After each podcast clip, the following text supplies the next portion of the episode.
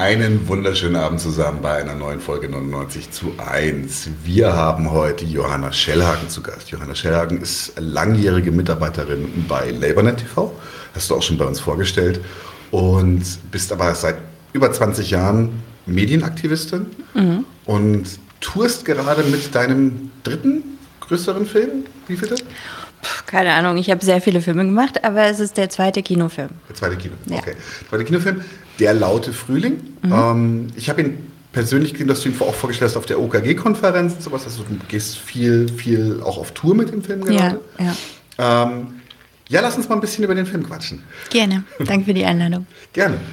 Ähm, du hast selber den Film, beginnst du damit, dass äh, es geht in diesem Film, ich mache ganz kurz kein, keine Spoiler, äh, aber werden noch kommen, es tut uns leid.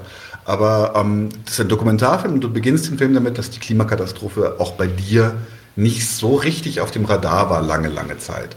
Kannst du uns kurz sagen, wie es dazu kam, dass sie auf dem Radar äh, gelandet ist oder warum sie nicht so auf dem Radar war? Weil ich habe tatsächlich das Gefühl, dass bei sehr, sehr vielen klassenfokussierten Aktivistinnen genau. das Klima noch nicht so die Rolle spielt. Genau, weil man immer denkt, äh, ja, wir müssen den Klassenkampf organisieren, wir müssen die Machtfrage stellen, wir müssen uns äh, in den Betrieben organisieren, wir müssen uns so zur Wehr setzen, damit wir die Sachen tatsächlich geändert kriegen und die Beschäftigung mit äh, Umweltfragen ist dann halt äh, hinten runtergefallen. Und ähm, ich glaube, ja, es gibt einfach so wahnsinnig viele Themen und kriegerische Auseinandersetzungen und so viele Sachen, mit denen man sich beschäftigen müsste, aber man macht es halt einfach nicht, weil, weil man sich eben auf irgendwas ähm, fokussieren muss. Und ich habe dann irgendwann jemanden kennengelernt, dem es total klar war, wie schlimm die Lage ist, der mir dann noch total viel, ähm, viel darüber erzählt hat. Und dann sind mir total viele Schuppen von den Augen gefallen. Dann habe ich erst gemerkt, wie ignorant meine Position eigentlich war. Also einfach so die, die ähm, Dringlichkeit und, die, und ähm, das, wie, wie, krass die Katastrophe ist, so, so lange zu ignorieren. Ähm, ist schon wirklich erstaunlich, ja. Ich mache momentan immer den zynischen Joke, dass äh, ich hoffe, dass der, dass der Klimawandel durch den nuklearen Winter eingedämmt wird. Das ist aber allerdings jetzt nicht so hilfreich. Hm, nee. nee. Aber tatsächlich, es ist, es ist ein großes Thema. Es ist auch, ich finde, es ist auch eine relativ starke Klassenfrage, weil es ist auch klar, wer als erstes drunter leiden, also jetzt leiden ja schon viele drunter und wer dann noch stärker drunter leiden wird und wer weniger drunter leiden wird, ist das auch ganz klar verknüpft mit der Klassenthematik. Wie kam die Idee jetzt dann dazu, den Film daraus zu, zu, zu machen oder einen Film speziell darüber zu machen und dann auch den Schritt gleich zu gehen, ihn auch direkt mit der revolutionären Frage für dich zu verknüpfen? Ja, also die Idee war erstmal, ähm, also diese Person, die ich da kennengelernt hatte, die so viel wusste über den Klimawandel, die hatte sehr wenig politische Bildung. Also die hatte so die Vorstellung, dass man irgendwie wieder in den Wäldern leben muss, in kleinen Horden und so. Also ganz abstrus und ja und keine Ahnung von Marxismus und gar nichts. Und dann dachte ich, wow, der weiß so viele Sachen, die ich nicht weiß über die physikalische Welt und was der, was diese, ähm, dieser Klimawandel bedeutet und weiß aber nichts über nichts in Anführungszeichen mhm. über Politik. Und ich weiß relativ viel über ähm, soziale Bewegungen, Widerstand, Kämpfe am Arbeitsplatz, wie man sich ähm, zur Wehr setzen kann. Und, und man müsste eigentlich diese beiden Wissen zusammenbringen mhm. in einem Film und das der Klimabewegung zur Verfügung stellen. In einer möglichst einfachen Sprache und kurz. Mhm. Ähm, und das ähm, dachte ich, ja, das wäre wahrscheinlich sinnvoll, ähm, wenn mal jemand sowas machen würde. Und das mache ich jetzt. und ähm, und das mit der Revolutionsfrage zu verknüpfen, ist einfach so, dass, ähm, dass wir halt keine andere, dass es einfach keine andere Lösung gibt als eine revolutionäre Lösung für, für das Problem, weil wir den Klimawandel nicht im Kapitalismus ähm, bewältigt kriegen werden. Mhm. Mhm. Da haben wir, glaube ich, auch schon mehrere Folgen zu gemacht. Also da bin ich ganz bei dir. Es ist ein, ja. ein systemimmanentes Problem, egal wie wir es drehen und wenden. Ja. Ähm, ich komme ja selber aus der IT, wo, wir, wo, wo jetzt ganz viele Firmen machen jetzt so Green Capitalism und gibt auch eine, eine sogenannte Green Software Foundation. Und ähm, immer wenn ich gefragt werde, ob ich das gut finde, dann kriege ich so ein zerknirschtes Grinsen. Das ist ganz toll. Weil, ja, aber nee, ich, ich bin, da, bin dabei. Du hast gerade schon gesagt, der Film ist für die, für die Klimabewegung. Weil ich wollte dich ja. gerade fragen, was ist dein Zielpublikum und was wäre die Botschaft, die du in einem Satz vermitteln willst? Das Zielpublikum sind die jungen Leute in der Klimabewegung. Ich finde die wahnsinnig toll und bin total dankbar, dass es sie gibt. Zum Beispiel, dass gestern wieder so viele Leute nach Lützerath gekommen sind, fand ich einfach großartig und extrem wichtig.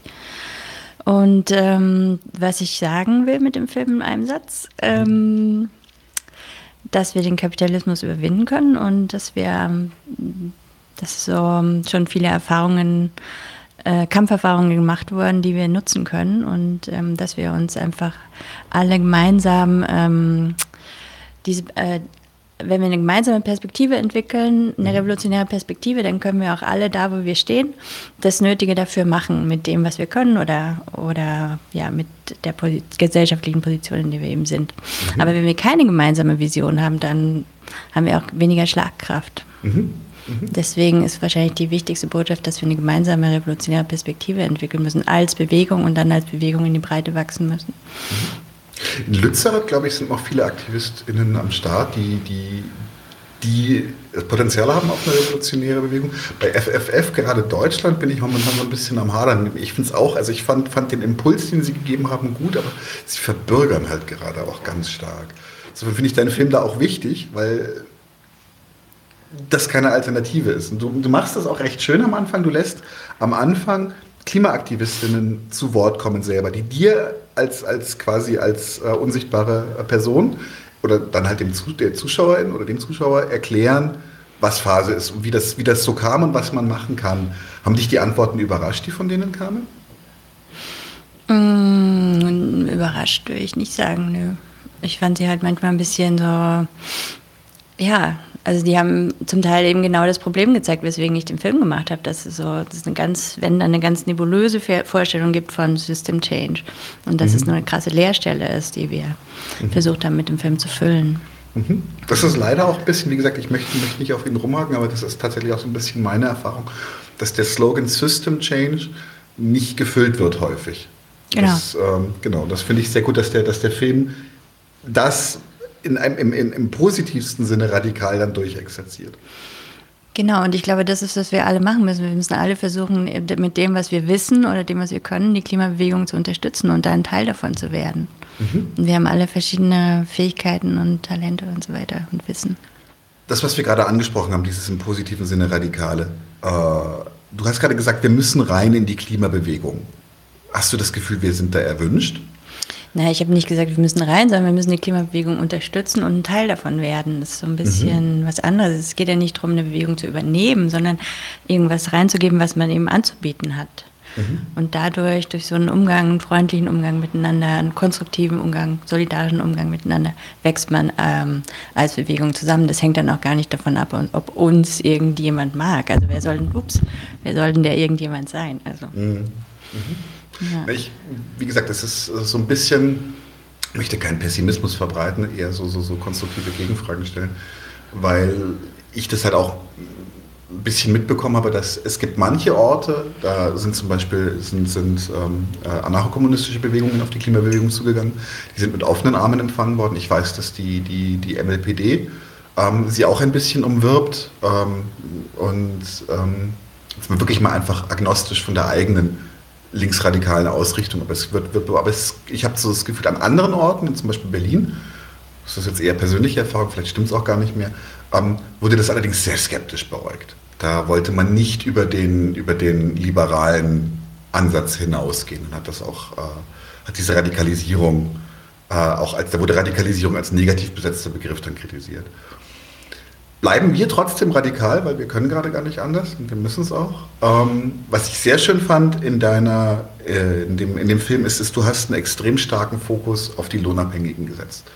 Und auch dein, der ganze Entwurf, den du nach vorne machst, ist, ist, ist dass die Lohnabhängigen, dass die arbeitenden äh, Bevölkerungsanteil, dass die Arbeiterklasse im, im, im weitesten Sinne, dass die auch sensibilisiert wird für das Thema und dass die der eigentliche Hebel ist das fand ich sehr, sehr gut. Wie, wie kam es? Also ist, ist es für dich eine logische Konsequenz einer, einer, einer, einer marxistischen, klassenbewussten Analyse oder wie kam es auf die Idee, okay, wir machen jetzt den Fokus auf genau das? Naja, das ist ja der einzige Machthebel, den wir haben. Die, mhm. die Macht, die Leute am Arbeitsplatz haben, ist die einzige Macht, die sie haben. Sie haben keine Macht auf der Straße. Und das sage ich, nachdem ich 22 Jahre lang soziale Bewegungen beobachtet und gefilmt habe. Mhm. Also vor allem Demos.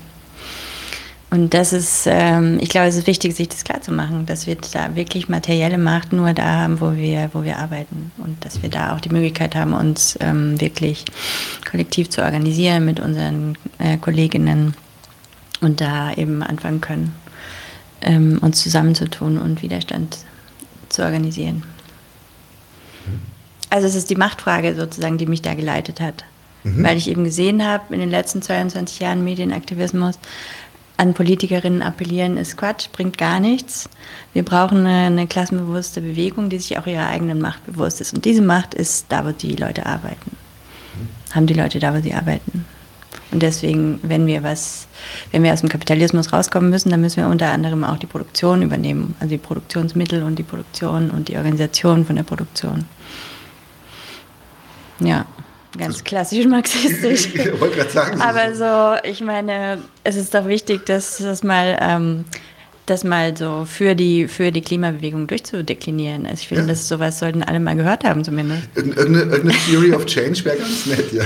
ja. Nee, Gab es da auch Reaktionen darauf? Weil ähm, im, Grunde, im Grunde, also jetzt liebevoll verkürzt, wirklich, weil ich, ich finde es ja richtig, aber ähm, im Grunde ist es ja so, die, die, die Klimabewegung sagt, oh, wir haben dieses Problem, das ist ein ganz besonderes, aktuelles Problem und wir linksradikale Sozialrevolutionäre, wir drehen uns um, machen den Koffer auf, den wir schon seit, seit 150 Jahren mit uns rumtragen, sagen, wir haben da mal was vorbereitet. Ja. Ähm, wie ist denn die Reaktion? Das ist doch cool. Ja, es ist cool, aber wie, ist, wie sind die Reaktionen der Leute? Hast du das Ja, die sind unglaublich positiv. Also, ähm, und ich muss auch wegen vorhin, äh, ich habe auch den Eindruck, dass sich die Klimabewegung rasant schnell radikalisiert, mhm. weil ich habe nämlich den Vergleich von vor drei Jahren, als wir angefangen haben, diesen Film zu machen, mhm. da war der Film extrem, extrem, extrem, extrem links und ähm, also das, was wir da gesagt haben, schien so unaussprechlich. Und jetzt zweieinhalb Jahre später, als er rausgekommen ist, ist er auf so viel Akzeptanz gestoßen, weil die, weil die Bewegung sich total weiterentwickelt hat und total radikalisiert hat, ist mein Eindruck. Mhm. Also Sachen, die vor drei Jahren noch undenkbar gewesen wären, kann man jetzt einfach sagen. Also man kann, mm, also und deswegen läuft der Film auch so gut. Alle wollen den Film zeigen, weil sie da auch sozusagen einen Ausweg sehen in diesem, wie du sagst, in diesen alten, alten marxistischen Rezepten. Mhm. Weil es einfach so, ähm, ja, der Marxismus ist unsterblich, weil er wahr ist. Wie wir wissen. Und das, und das zeigt sich halt in, der, in den Reaktionen auf den Film. Dass die Leute so, den fallen oft die, richtig die Schuppen vor den Augen und er arbeitet auch in den Leuten, weil es so eine einfache ähm, Wahrheit ist, die einfach m, hm, sich da offenbart. Man muss nur, muss nur mehr drüber reden wieder. Ich habe auch überlegt, also ich wollte dann, wollte, dann, wollte dann auch so ein sehr kritisches Auge drauf werfen. Da gibt es bestimmt auch die eine oder andere Sache, wo man sagen kann, dass das jetzt vielleicht äh, ein, bisschen, ein bisschen optimistisch vorausgedacht ja. ist. Das ist aber okay, fair gerne, reden wir nachher noch drüber. Ja. Ähm, aber so rein von, der, von, von den Funktionen, wie, ja, wie man, wie man so den, den, das, das, das, das aufdröselt, die Maschen, fand ich es eigentlich sehr, sehr spannend.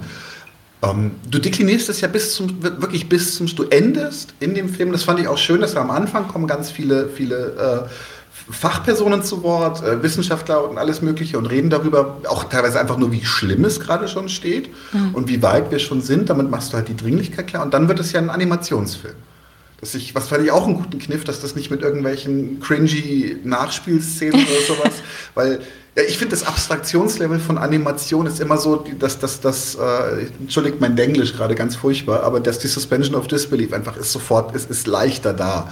Gibt für mich nichts Schlimmeres als diesen neuen Trend zu den Dokus, wo alles dann immer mit Spielszenen erklärt. Ich kreische innerlich jedes Mal, wirklich. Mhm. Ähm, nee, fand ich guter Kniff, äh, Lob dafür. Nee, aber woran hast du dich, woran hast du dich ähm, entlanggehangelt? Was waren Fixpunkte in deiner revolutionären, revolutionären Utopie, die ähm,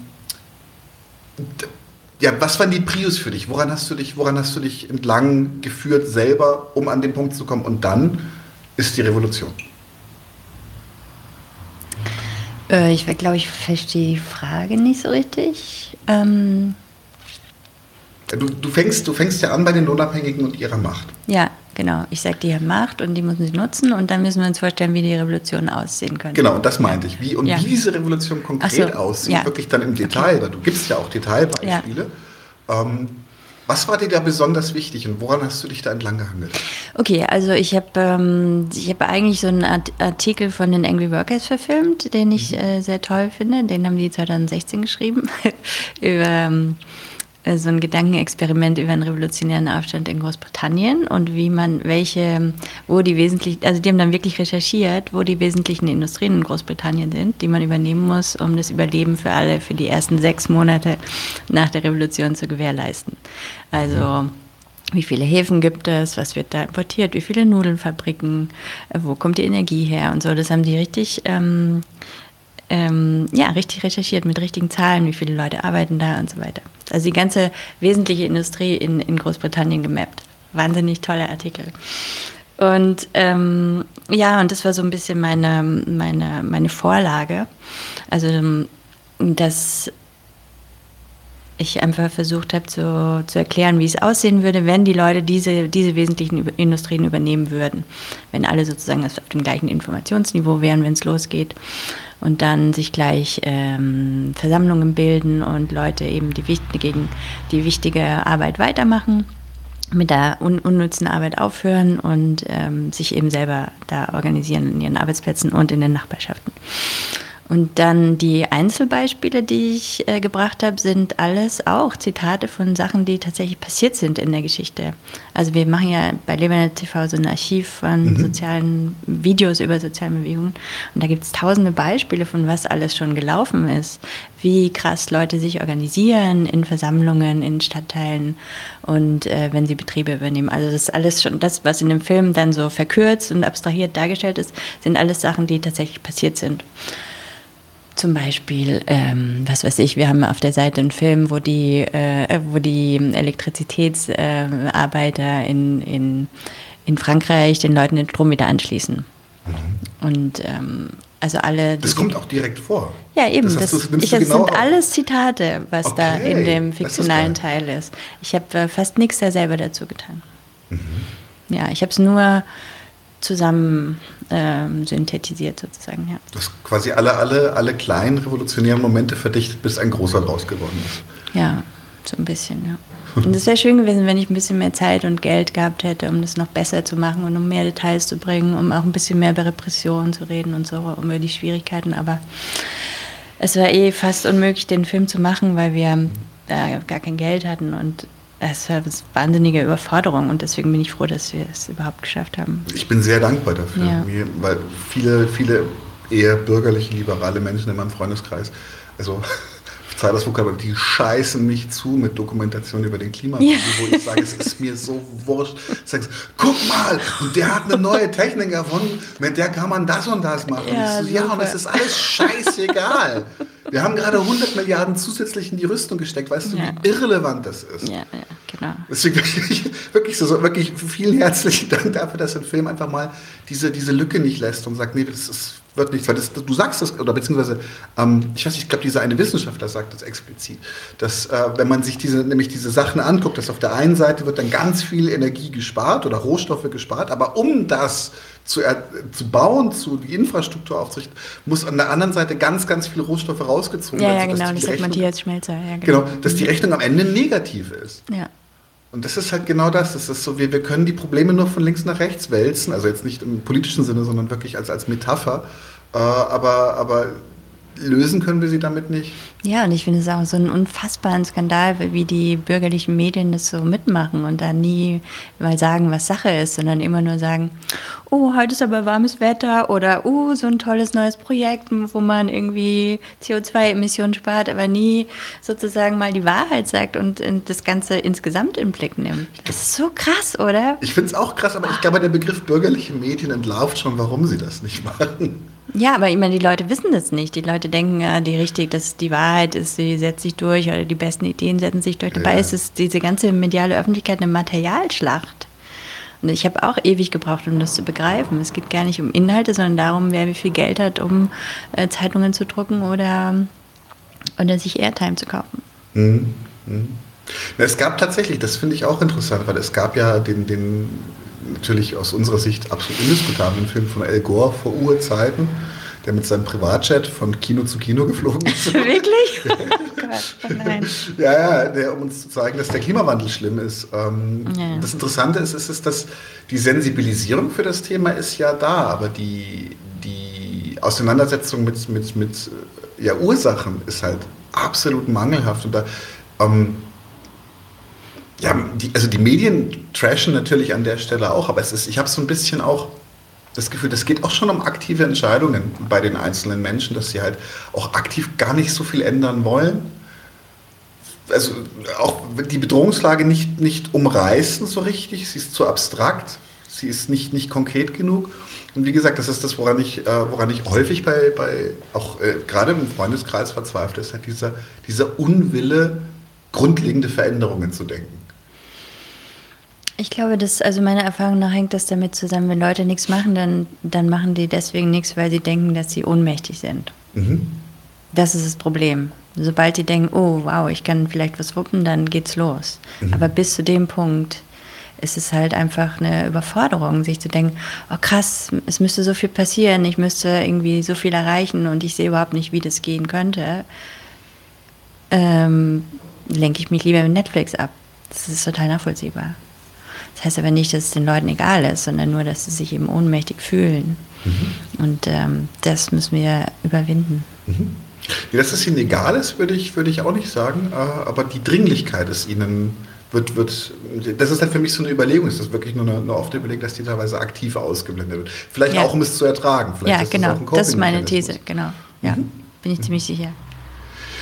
Jetzt ist es so in dem Film, dass ähm, in, in, in harmonischen, ich bin jetzt ein bisschen frech in der Formulierung, aber in harmonischen Schwarz-Weiß-Bildern organisiert sich die, die Arbeiterklasse. Das heißt, es wird füreinander, es wird sich umeinander gekümmert, es wird schon gesagt, der Strom wird wieder angeknipst, es werden Verkostungen organisiert, sodass die, die, die Revolutionäre nicht hungern müssen, es werden Fabriken besetzt, alles Mögliche. Ähm, ich habe dann kurz mit den Füßen geschaut und habe mir gedacht, so, okay, ist ja alles gut, aber da fehlt mir ein Akteur oder zumindest nicht, vielleicht ist Akteur der falsche Begriff, aber da fehlt mir das Gewaltmonopol des Staates. Ja. Und ähm, du, du gehst dann auch an den Punkt und sagst so, okay, und jetzt kommt die Polizei äh, und gehst, gehst sogar noch eine Eskalationsstufe weiter, dass dann im Radio durchgesagt wird, dass auf der Einbrücke sogar schon der erste Panzer auffährt. Dann dachte ich mir, jetzt bin ich gespannt, weil der, der, der Vibe des Films ist so positiv nach vorne. So, wie wird das Blutbad jetzt dargestellt, das jetzt also unweigerlich folgen muss? Du bist dann, du bedienst okay. dich dann eines, eines, eines künstlerischen Kniffs. Ähm, ich ich, ich habe äh, den Verdacht, warum, aber du blendest dann einfach auf schwarz und gehst dann in die Zeit danach. Was okay. ist diese Leerstelle und warum ist diese Leerstelle? Also ich glaube nicht, dass es unweigerlich ein Blutbad äh, geben muss, mhm.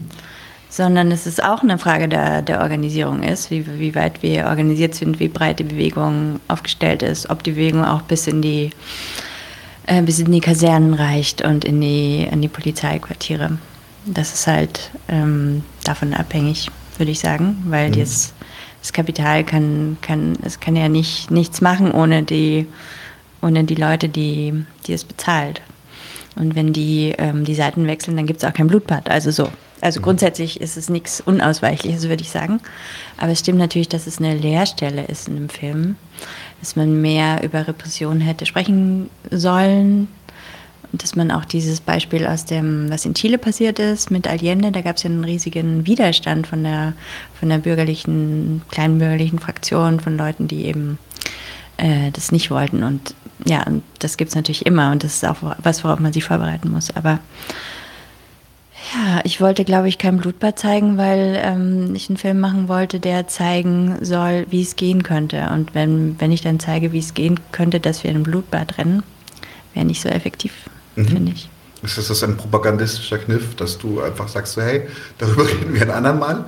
Und also was ich, was ich, dass ich dir da wirklich zugute halte, ist, ist, dass die, die Schwarzblende ist so aktiv, dass, es, dass, man, dass man merkt, das ist eine bewusste Auslastung. Es ist nicht so, ach, und dann ist alles schön, sondern es ist so, das ist eine andere Geschichte und soll ein andermal erzählen. aber das ist nicht eine andere Geschichte, sondern die, die, die Leerstelle ist da und was machen wir jetzt sozusagen? Mhm wenn wir es wirklich schaffen, uns so breit zu organisieren, wie ich gesagt habe, dass es auch die, dass auch die Leute dann desertieren und so weiter, dann, dann gibt es ja kein Blutbad in dem krassen Ausmaß, das du dir vielleicht vorstellst. Mhm. Äh, und das ist eben das, was wir erre entweder erreichen oder nicht erreichen. Also das ist sozusagen die Zukunft, auf die wir uns vorbereiten müssen. Mhm. Ich bin tatsächlich auch offen für, für, für sagen wir mal so, so in, in gewissem Rahmen friedliche Umwälzungen. Ähm, wir wissen ja zum Beispiel, dass das äh, damals in München, ähm, auch wenn das einfach ganz, ganz andere Ausgangspositionen waren, aber dass es da halt auch möglich war, äh, eine zumindest kleine Revolution zu starten damals, die ähm, für den Moment ohne Gewalt auskam. Gut, da kam die Gewalt dann später von außen, aber. Ja, die Gewalt kommt immer von außen. Das ist ja der Punkt. Ja, ich meinte, dass dann die Gewalt sogar außerhalb Bayerns kam. Also das war dann, ja. die kam dann einfach über Preußen und äh, die haben dann einfach. Im Spanischen um Bürgerkrieg war es ja auch so. Mhm. Mhm. Na, es ist halt die Frage, ob das, ähm, ich möchte jetzt da wie gesagt gar nicht so sehr drauf rumreiten. Ich fand es nur einfach einen, einen, wichtigen Punkt, so, so ähm, ob es möglich ist, sich so sehr zu organisieren, dass es, dass es, also ich glaube halt nicht, dass es komplett gewaltfrei geht. Ich, ob es jetzt sofort in einem, in einem grauenvollen Massaker enden muss, das äh, sei auch dahingestellt. Nee, wie gesagt, das wäre tatsächlich etwas, was man vielleicht in einem, in einem dann wahrscheinlich zwingendermaßen weniger optimistischen Film oder vielleicht weniger erbaulichen Film oder sowas noch darstellen könnte. Ähm, wir können ja alle nicht in die Zukunft sehen. Also, das stimmt. Ja. Du hast ja, das, dein, deine, dein Ansatz ist ja, dass äh, die Organisierung der Menschen so weit vorangeschritten ist, dass auch, du erwähnst es ja auch in dem Film, du siehst ja auch sogar, dass Polizisten schon Teil der Organisation sind oder Polizistinnen und äh, dann halt eventuell auch die Bundeswehr oder sowas.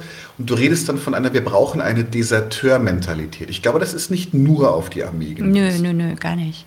Die Deserteur-Mentalität heißt, du versuchst eben nicht in einem System Karriere zu machen, das die Welt verbrennt, sondern du überlegst dir, wie du dich als Revolutionärin nützlich machen kannst. Ja. Also ein kompletter Paradigmenwechsel hin von, von dieses Red Race ist nicht zu gewinnen, zu ähm, vielleicht doch irgendwie die Existenz sichern, aber dabei immer im Blick haben, hat das strategisch für die Revolution Wert.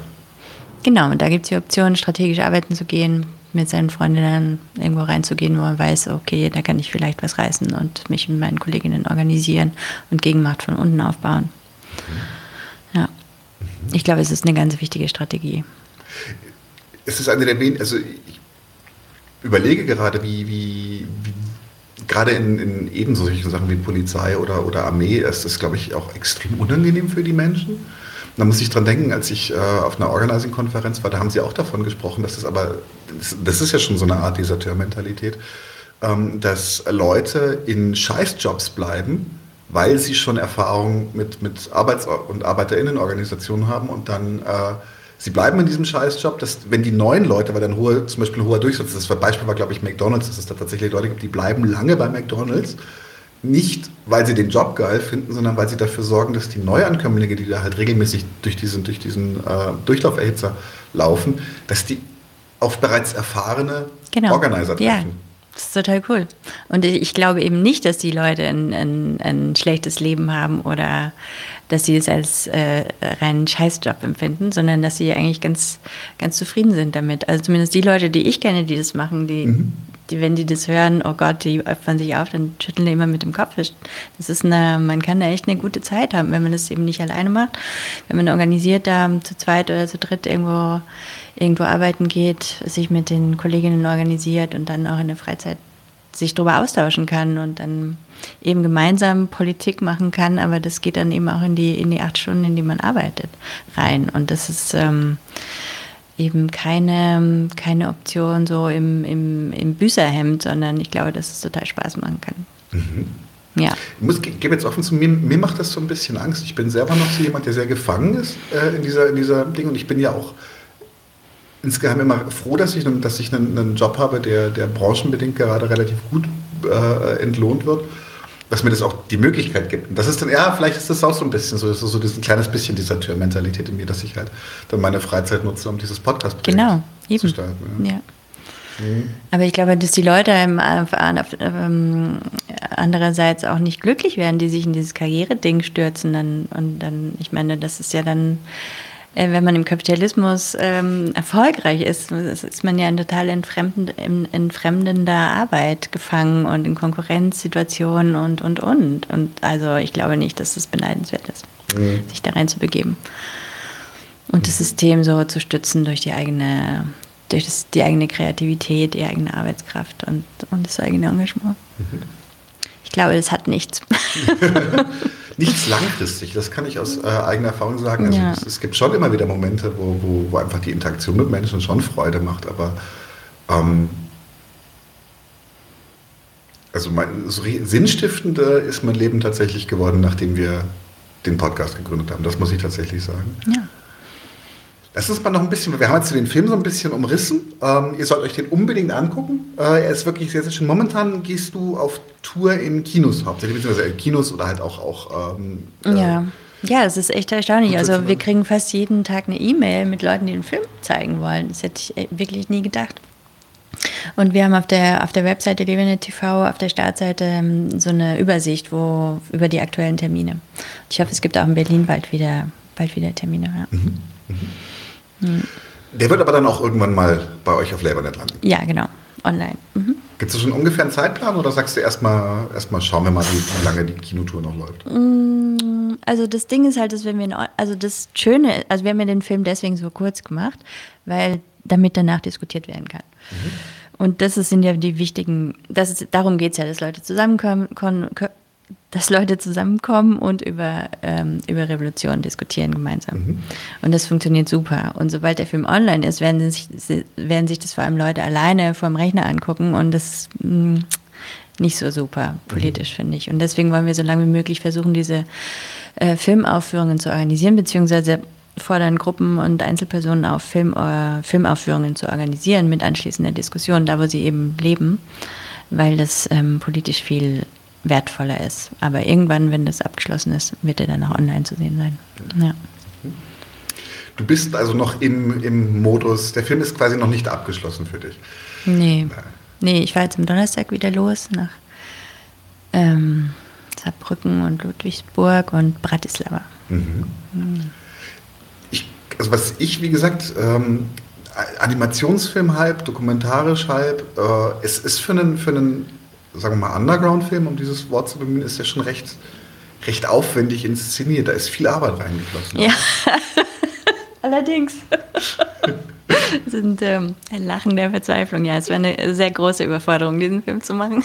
Über zwei Jahre kaum Freizeit und wir hatten viel zu wenig Geld. Und wie kam es, dass das so, dass es so ein Mammutprojekt geworden ist? Also lag es an mangelnder Unterstützung oder lag es einfach, weil der, der, eigene, der eigene Scope dessen, was ihr machen wollt, immer größer wurde? Und ihr gesagt habt, nee, das machen wir, naja. machen wir Animationen noch rein und so.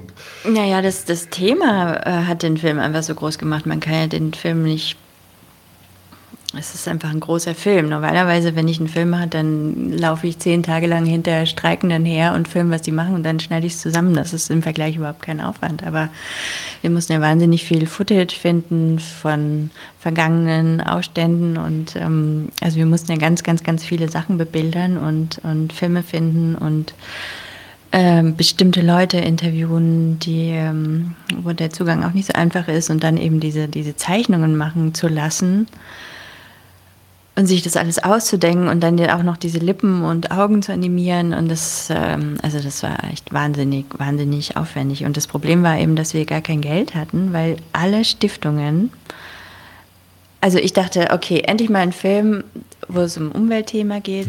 Es gibt ja tausend Umweltstiftungen. Genau, endlich mal kein Problem, einen Film zu finanzieren. Und genau das Gegenteil war der Fall. Weil vorher habe ich ja nur Filme über Streck gemacht.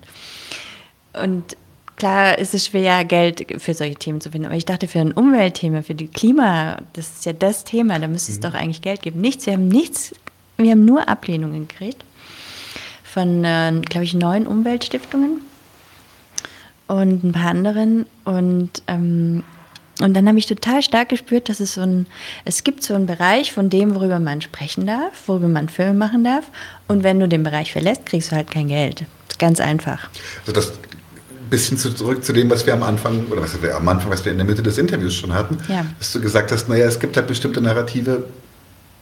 Ja, du darfst, nicht, du darfst nicht sagen, dass wir eine Revolution brauchen und wie man die Revolution organisieren könnte. Also sobald es um so Machtfragen geht und, und strategische Fragen, so, sobald man diesen bürgerlichen Rahmen verlässt von, oh, ist alles so schlimm und ach mhm. Gott sei Dank gibt es ja Leute, die hier Bäume pflanzen, äh, sobald du diese, diese Art ähm, Klimafilme zu machen verlässt, ähm, ähm, kriegst du einfach kein Geld. Das, hm. und, und zwar wieder, wieder wie bei den Medien, also weil die Stiftungen, die gehören natürlich reichen Leuten und natürlich geben die nicht äh, Geld für Filme, die sagen, ähm, alle müssen enteignet werden. Genau. Das ist eigentlich logisch, aber, aber mir war das nicht so klar, dass es so gut funktioniert, diese, diese du kriegst kein Geld, wenn du einen Film über Revolution machen willst. Also das, das hat mich schon echt erstaunt, wie, wie stark man da äh, was für Grenzen es gibt dessen, was man eben sagen darf und nicht sagen darf. Es heißt ja immer, das ist ja eigentlich auch, auch schön zu beobachten, dass der, dass der Kapitalismus unglaublich gut darin ist, Kritik zu integrieren. Jetzt ist aber natürlich eine Revolutions, die Revolutionsfrage offenstellen, ist eine unintegrierbare Kritik. Genau, genau. Und deswegen kriegst du auch kein Geld dafür. Und wir konnten den Film auch nur machen, weil, weil ein, eine Person Geld geerbt hatte und die das da reingesteckt hat. Ernsthaft? Sonst hätten wir den gar nicht machen können, sonst gibt es den Film nicht. Also Ach, war ein reiner Zufall. Das heißt also Glück auf gut. Ja, Glück und ähm, Hartnäckigkeit. Und die, mhm. natürlich die Bereitschaft, um bezahlt zu arbeiten ohne Ende. Aber, ja. Ach, dieses unbezahlt Arbeiten, das kenne ich irgendwoher. ja, es ist ja total okay. Aber, ja. ähm, nee, es ist nur tatsächlich, weil wir machen das ja auch alles nebenbei. Ja. Und ähm, das ist auch eine, das ist tatsächlich ein Ärgernis und das ist wirklich, wirklich eine Sache. Es ist, weil dadurch ist es, glaube ich, auch unattraktiv für manche Leute, äh, sich, sich stärker zu engagieren, weil das ist zeitaufwendig. Ja, man muss Spaß davon haben. Also man muss, mhm. man muss sehen, ah, das macht total Sinn und man muss irgendwie so die Freude dran, dran spüren. Wenn man das so verbittert allein im Kämmerchen macht, hält man es nicht lange durch. Das stimmt. Ja. Wie war es eigentlich, als du den Film das erste Mal gesehen hast? Als du, als nach, nachdem du all diese Arbeit reingesteckt hast? Ich hatte riesige Ängste in den Wochen vor der Veröffentlichung, weil ich dachte, alle würden es total albern finden. Mhm. So offen über Revolution zu reden und dann auch noch zu bebildern, wie es aussehen könnte.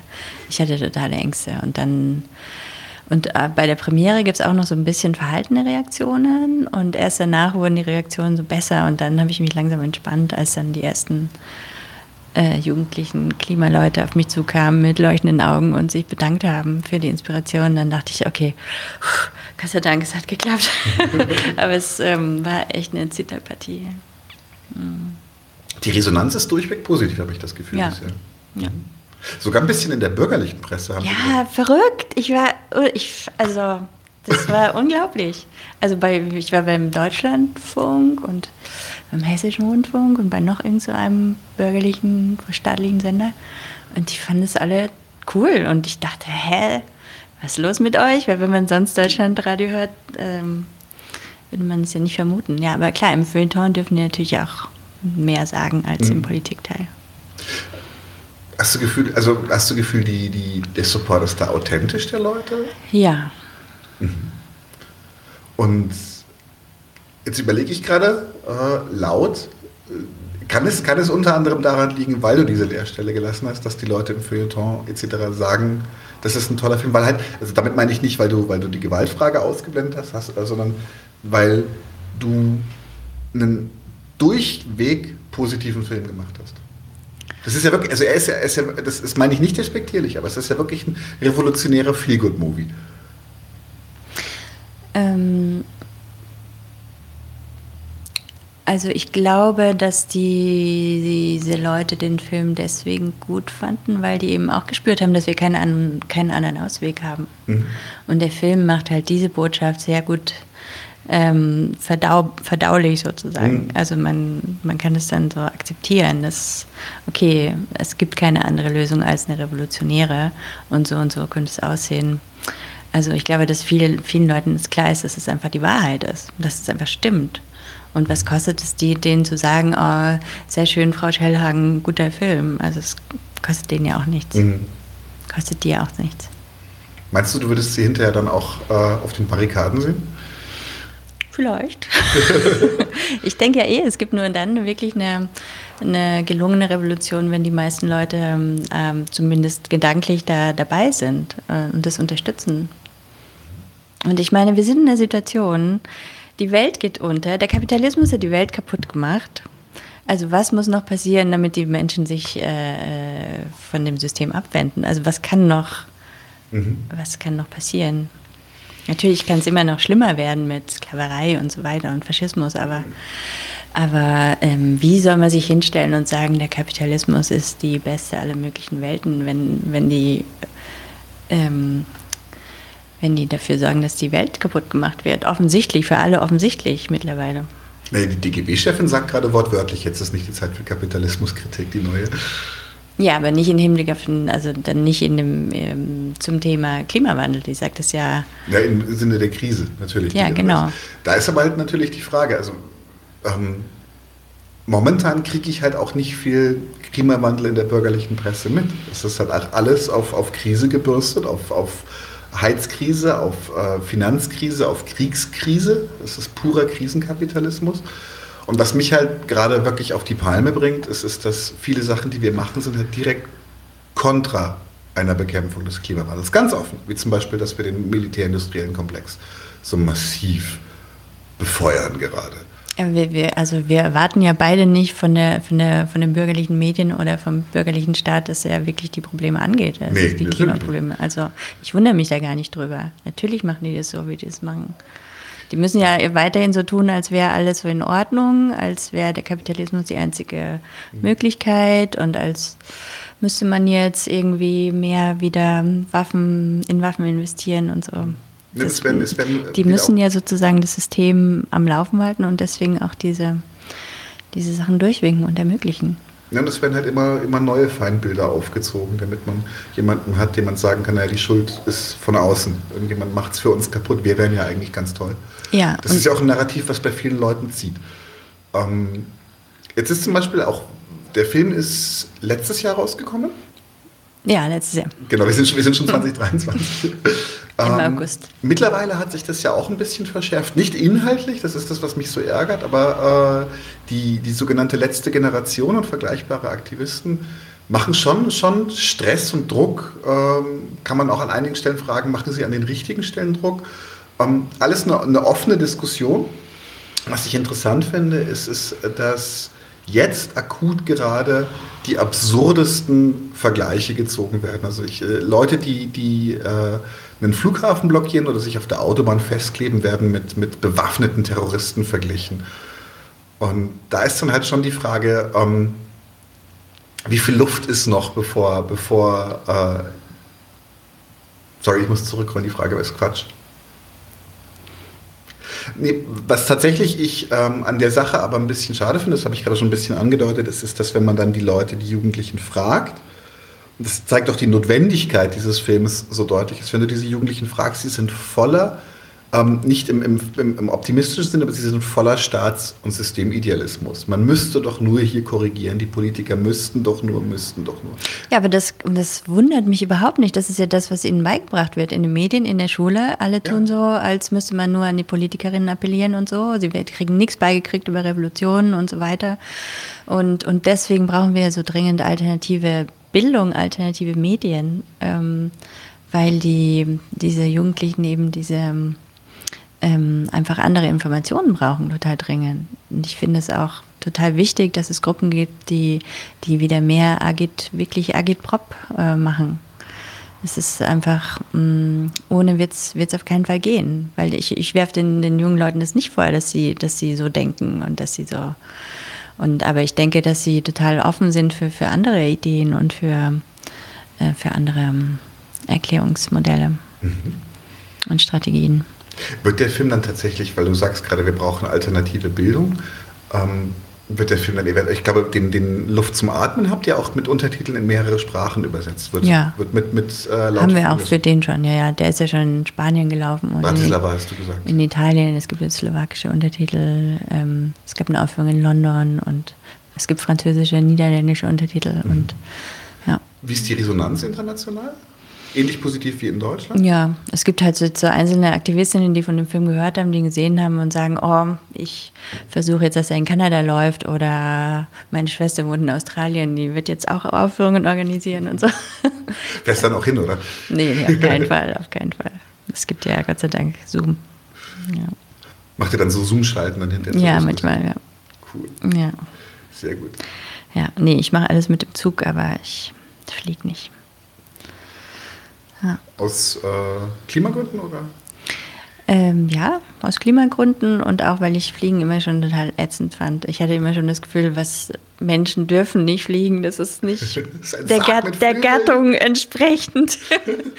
ähm, und jetzt, wo ich auch weiß, wie viele Tonnen äh, CO2 das bedeutet, wenn, also ich glaube, ein Flug, na, ein Langstreckenflug ist so ungefähr dreimal so viel, wie ich im Jahr CO2 produziere.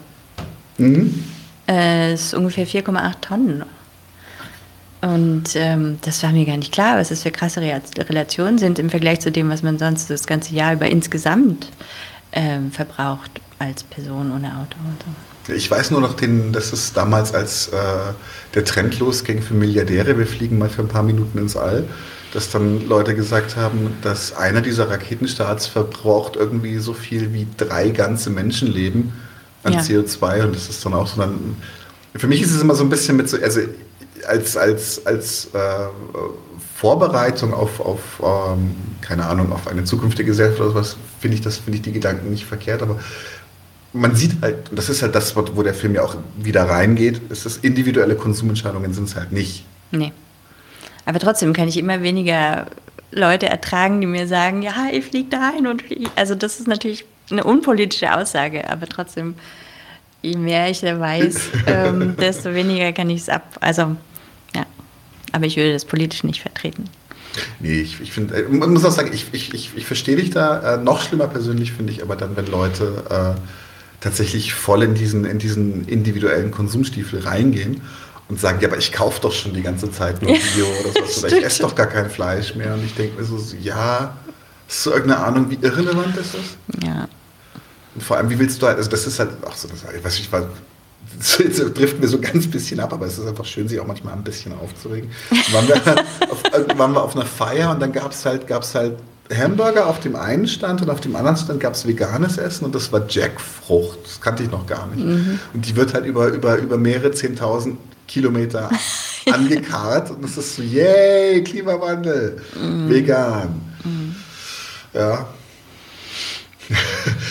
ich sage ja immer wieder, an solchen, an solchen Sachen ist dein Film, füllt halt genau das auf, zu sagen, so, so Leute, gebt euch nicht einer Illusion hin. Also, weil im Grunde, das ist ja jetzt für mich so ein bisschen das, das, das Takeaway des Films gewesen. Es ist die, die Utopie ist nicht die Revolution, die Utopie ist, dass es anders geht. Absolut, genau. Und es ist gar nicht so kompliziert. Also, weil wir haben ja einen krassen, also der Stand der Produktivkräfte, den wir heute haben, würde es uns ermöglichen, ein total tolles Leben für alle zu haben, ohne, ohne die, ohne alles kaputt zu machen. Ja. Mhm. Das ist so wirklich sehr ärgerlich, dass wir in so einem Scheißsystem gefangen sind. Ne? Ja. Aber es gibt, also du sagst ja, es gibt Wege nach außen und die müssen wir einfach zusammengehen. Was sind jetzt die Pläne? Also du hast gesagt, der Film wird jetzt ähm, noch in mehreren Kinos gezeigt, danach kommt er auch auf Labournet TV. Ähm, guckt euch auch nochmal unseren äh, Klassenkampfsport zu Labournet TV an, ganz wichtig, da habt ihr nämlich noch andere tolle Filme. Aber hast du auch Pläne, wie du mit dem Thema weitermachst jetzt, abseits des Films für dich? Ja, ich würde gerne einen Film machen, äh, der das Thema Revolution nochmal ähm, richtig aufgreift. Also der Film war jetzt, der Laute Frühling ist ja so eine Tour de Force ähm, wo alles, alles erklärt wird, wie schlimm die Lage ist, warum wir keinen grünen Kapitalismus haben können, äh, wie wir eine Revolution herbeiführen können, wie wir äh, eine, eine, erfolgreiche Revolution herbeiführen können. Also eine ziemliche Tour de force. Aber es gibt ja zum Thema Revolution viel mehr zu sagen. Ich würde mhm. eigentlich gerne einen Film machen, der das Wissen äh, über, über Revolutionen in der Vergangenheit äh, zusammenträgt. Also das, was wir aus allen möglichen Revolutionen aus der Vergangenheit lernen können, zusammenträgt ähm, und das Wissen nochmal nutzbar macht für unsere Organisierung heute. Mhm. Also, dass wir uns sozusagen auf eine sehr informierte Art und Weise auf eine Revolution vorbereiten können als Bewegung. Darüber, das fände ich cool. Mhm. Es hat jetzt auch diese ganzen Diskussionen nach dem Film haben auch gezeigt, dass Leute da, dass es da ein totales Bedürfnis gibt, darüber zu diskutieren, wie es denn jetzt wirklich äh, funktionieren könnte. Und da gibt es ja auch super viele nerdige Leute, die da ganz viel Wissen dazu haben. Also ich nicht, aber ich, also ich hätte total Lust, jetzt in den nächsten Monaten diese, äh, diese Leute zu interviewen und so mir so ein bisschen anzueignen, was man eigentlich, ähm, was man eigentlich nutzbar machen kann an, an Revolutionserfahrungen für, für uns heute, für die Klimabewegung schon eine Idee, wie es stilistisch aufgezogen wird? Ob es als äh, Dokumentarfilm oder Videoanimationen? Ist vom Erbe noch was da? also ich habe, ähm, ich würde am liebsten einfach nur äh, so Interviews aneinander knallen, weil es war so anstrengend, diesen der laute Frühling zu machen. Ich keine Lust mehr. Ich will nur noch Interviews machen, aber es halt dann den Film dadurch attraktiv machen, dass es halt sehr interessante Sachen sind, die die Leute sagen. Mhm. Hm, aber ich glaube, da kann man wirklich einen Schatz heben. Wenn man sich wirklich anguckt, was ist in den Revolutionen passiert, warum sind sie gescheitert, was können wir besser machen und wie und so. Ja, da hätte ich Bock drauf. Mhm. Und auch ein bisschen, wie wir da hinkommen. Ja. Wie, wie wir. Ich bin momentan auf dem Trichter, dass, dass ich glaube, dass wir momentan einfach ganz, ganz, ganz viel Gegeninformation brauchen. Das ist das ja. hatten wir ja auch schon in dem Gespräch. Aber wir müssen dafür sorgen, dass es andere, dass andere Ansätze publiziert werden. Genau, ja, finde ich auch. Und auch zum Beispiel bei einer Aufführung hat jemand gesagt, ja, und was im Sudan passiert, das ist ja total erfolgreich. Die haben ja massenhafte Nachbarschaftsversammlungen. Mhm. Und, ähm, und dann dachte ich, oh, krass, ich weiß gar nichts drüber. Das, das wäre zum Beispiel auch so ein Thema. Was, was, was gibt es eigentlich heute von, von was gibt es heute für Bewegungen, von denen wir lernen können? Was ist eigentlich in Rojava los und so? Mhm. Oder im Iran gerade. Oder im Iran, genau. Und das alles zusammenzutragen was Leute jetzt schon machen, was funktioniert, da gibt es sicher auch total beeindruckende Beispiele, von denen ich heute noch gar nichts weiß. Aber die, ich glaube, das sind ganz wichtige Informationen. Mhm. Ja. Cool, dann warten wir darauf, dass der nächste Film kommt. Hoffen wir, dass er dich nicht in den Wahnsinn treibt wie der letzte. Nee, also einfach, ich mache einfach keine animierten Sequenzen mehr. Kannst du Scherenschnitte machen? ich mache nur noch Interviews und Schnitt. Auch. Cool. Dann bedanke ich mich für das Gespräch. War sehr schön, dich da zu haben. Danke dir. Wir packen die ganzen Sachen, ähm, packen auch den Link zu Labornet, packen wir in die, in die Infobox unter dem, äh, unter dem Podcast. Ähm, meld dich gerne bei uns, wenn er dann soweit ist, dass er dann auch auf Labornet zu sehen ist. Ja. Dann machen wir auch noch mal ein bisschen die Werbetrommel. Cool, ja, gerne. Sehr gerne. Cool, dann Schön. Wünsche ich euch allen einen schönen Abend und bedanke mich für das schöne Gespräch. Danke auch. Ciao. Leute, wir brauchen eure Hilfe. Wenn euch dieses Video gefallen hat, klickt auf Like, abonniert den Kanal und vergesst nicht das Glöckchen zu drücken, damit ihr benachrichtigt werdet, wenn wir neuen Content droppen. Außerdem solltet ihr uns überall folgen, wo wir verfügbar sind. Das ist Facebook, Instagram, Twitter und Twitch. Und wenn wir irgendwelche Ankündigungen machen oder Posts, dann shared, was das Zeug hält. Gebt uns all eure Liebe. Wir haben mittlerweile ziemlich signifikante Kosten. Wenn ihr es euch irgendwie leisten könnt, unterstützt uns doch auf Patreon. Dann kommt ihr auch in den Genuss verschiedener Vorteile, wie zum Beispiel Zugang zu unserer Discord-Community oder Zugang zu den ultrageheimen Patreon-Episoden, die wir dort posten. Außerdem könnt ihr uns natürlich auch über PayPal Spenden zukommen lassen. Außerdem haben wir mittlerweile einen eigenen Online-Shop. Das heißt, wenn ihr euch immer noch fragt, was ihr euren Lieben zu Weihnachten, Ostern oder sonst wie schenken könnt, geht dorthin und kauft duftes Merch. Alle Links dazu hier in der Beschreibung oder auch auf unserer Webseite 99 zu 1.de. Vielen Dank fürs Dabeisein, danke für die Unterstützung und wir sehen uns in diesem Theater.